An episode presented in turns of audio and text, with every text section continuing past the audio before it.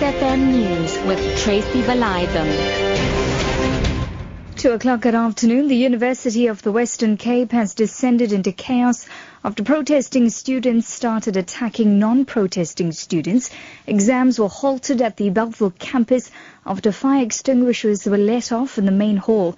Riot police have been deployed and used stun grenades to disperse students. It's unclear what sparked the latest surge of violence at UWC.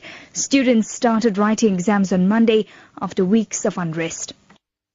Meanwhile, police in riot gear have fired stun grenades at striking parliamentary workers as the protest around working conditions descended into chaos.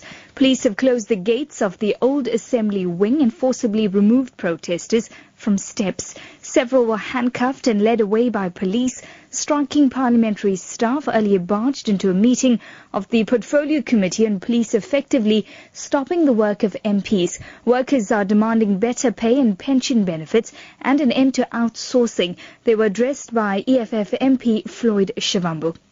Moving on this afternoon, Mpumalanga is about to be declared a disaster zone in a drought that will need about 1 billion rand in relief.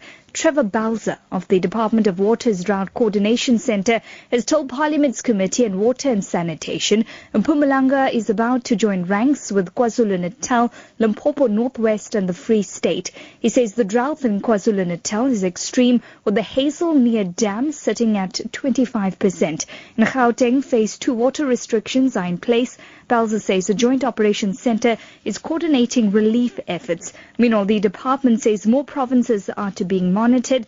Deputy Director for General Communications, Matlakala Motlong, has urged people to use water sparingly. There are about uh, six provinces now that we are monitoring on, on drought. Four have been declared drought, drought-stricken areas.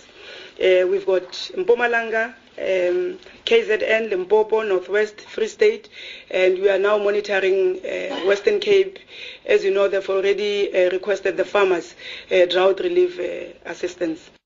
President Jacob Zuma has reacted to the notification of U.S. President Barack Obama on his intention to suspend certain trade benefits for South Africa under the Afri-Growth Opportunity Act. Speaking to the SABC, the president said the two countries should negotiate as equal partners on trade partners. We do not want the United States to handle the matters in a manner that is not acceptable because we are not going there to beg this is a business kind of uh, relationship wherein both sides should benefit. And we, we, for an example, with in, in relation to AGOA, we see no reason why. What prompts the kind of statements that seem to be putting ultimatums? DA leader Mmusi Maimane has meanwhile called on Zuma to stop the purchase of a presidential jet. He says in the current economic conditions, the country cannot afford to buy expensive aircraft. Maimane says the current presidential aircraft in Inkwazi is inadequate for most of the Zuma's international trips. The DA believes that there's absolutely no need for a new presidential jet and that the decision to procure one is in fact irrational, irresponsible, and cannot be justified in the current economic climate.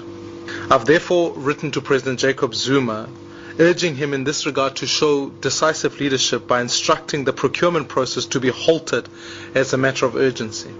I mean, if the president wants to put South Africa first, then he should order the Department of Defense to cancel the proposal. And finally, to wrap up this afternoon, though Diwali is known for delicacies and firework displays, most Hindus find joy in celebrating good over evil. Families partake in early morning prayers and singing to ward off negativity and enhance spirituality. Bhajan singer Guru Sadhamunian explains. We observe a prayer where we sing sacred bhajans, we light the lamps, we ask to bless our home, the children with good education, with the spiritual wealth, and to remove all negativity. The songs depict the celebration, the thanking God for the for all the nourishment that has, that they have given us. Your top story at 2 o'clock. The University of the Western Cape has descended into chaos after protesting students started attacking non-protesting students. For Lotus FM News, I'm Tracy Valaydham. I'll be back with more news details at 3.